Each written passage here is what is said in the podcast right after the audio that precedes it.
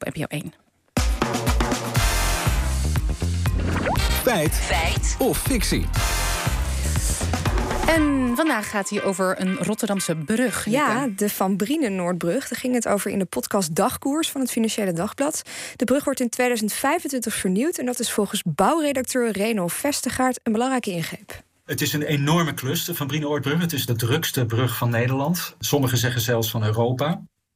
Ja, van Europa zelfs. Hoe, hoe komt het dat er zoveel verkeer overheen gaat dan? Ja, en niet alleen overheen, ook eronder door. Volgens Rijkswaterstaat varen er jaarlijks zo'n 120.000 schepen onder die brug door. Marianne Jonge is omgevingsmanager vernieuwen van de brug en vertelt waarom het zo'n populair verkeerspunt is. Sowieso ligt hij natuurlijk in de A16 op de ruit van Rotterdam. Dat is gewoon een heel stuk, ja, druk stuk van Nederland met het, uh, het, haven, het havengebied in de, uh, en het achterland. Als je uh, het, het, water, het delta van Nederland wil passeren, ja, dan kom je een aantal bruggen tegen als je van noord naar zuid wil. En Van Brienoord is daar één van. Ja, nu wordt hij dus opgeknapt. Komt zoiets vaak voor? Ja, vertelt Marianne Jonge omdat heel veel bruggen namelijk na de oorlog zijn gebouwd, hè, de jaren 60, misschien nog 70. En vele daarvan uh, zijn nu einde levensduur en moeten dus grondig uh, aangepakt worden of vervangen. Ja, hoogleraar Urban Mobility Futures, Marco de Brummelstroet, zegt dat het opknappen en vervangen van die bruggen enorm veel geld gaat kosten. We hebben in Nederland eigenlijk een heel uitgebreide infrastructuur, vooral voor auto's, maar ook voor treinen kunnen bouwen. Omdat we best wel rijke periode in de geschiedenis hadden. Uh, onder andere doordat we aardgas uh, aanboorden en dat, uh, dat voor veel geld konden verkopen. Waardoor we eigenlijk ook een heel luxe uitgebouwd netwerk hebben van hele hoge kwaliteit. Maar je kan je afvragen of toen we dat aanlegden, of, dat, of toen goed is nagedacht over hoe lang we dat in stand kunnen houden. Op het moment dat er bijvoorbeeld minder inkomsten zijn, op het moment dat we aardgas niet meer zouden kunnen verkopen, hebben we dan als samenleving wel genoeg middelen om zo'n luxe systeem voor langere tijd in stand te houden.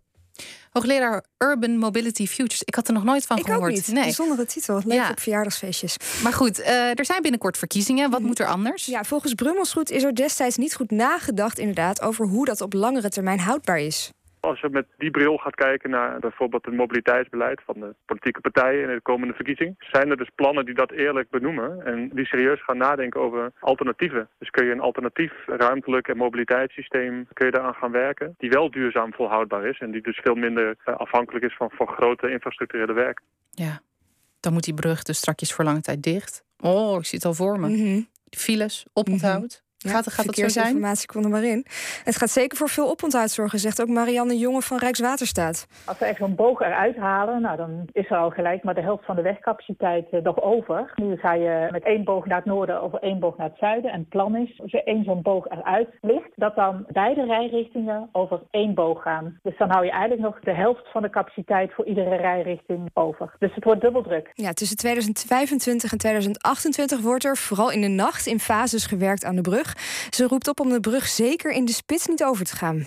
Heeft Rijkswaterstaat ook cijfers van het aantal voertuigen wat dagelijks over die brug rijdt? Ja, dat hebben ze ook, zegt eh, Marianne Jonge. Stellingenwijs uit dat er 230.000 voertuigen per dag zijn. Ja, die 230.000 voertuigen plus die 120.000 schepen die er onderdoor gaan... die maken het volgens Rijkswaterstaat de drukste brug van Nederland. Dus het klopt wat de podcast van het Financiële Dagblad zegt. Of het ook de drukste brug van Europa is, ja, dat weten we niet. Dat konden wij niet en ook de deskundigen die we spraken niet vinden. Maar goed, wel de drukste brug van Nederland. Dat is een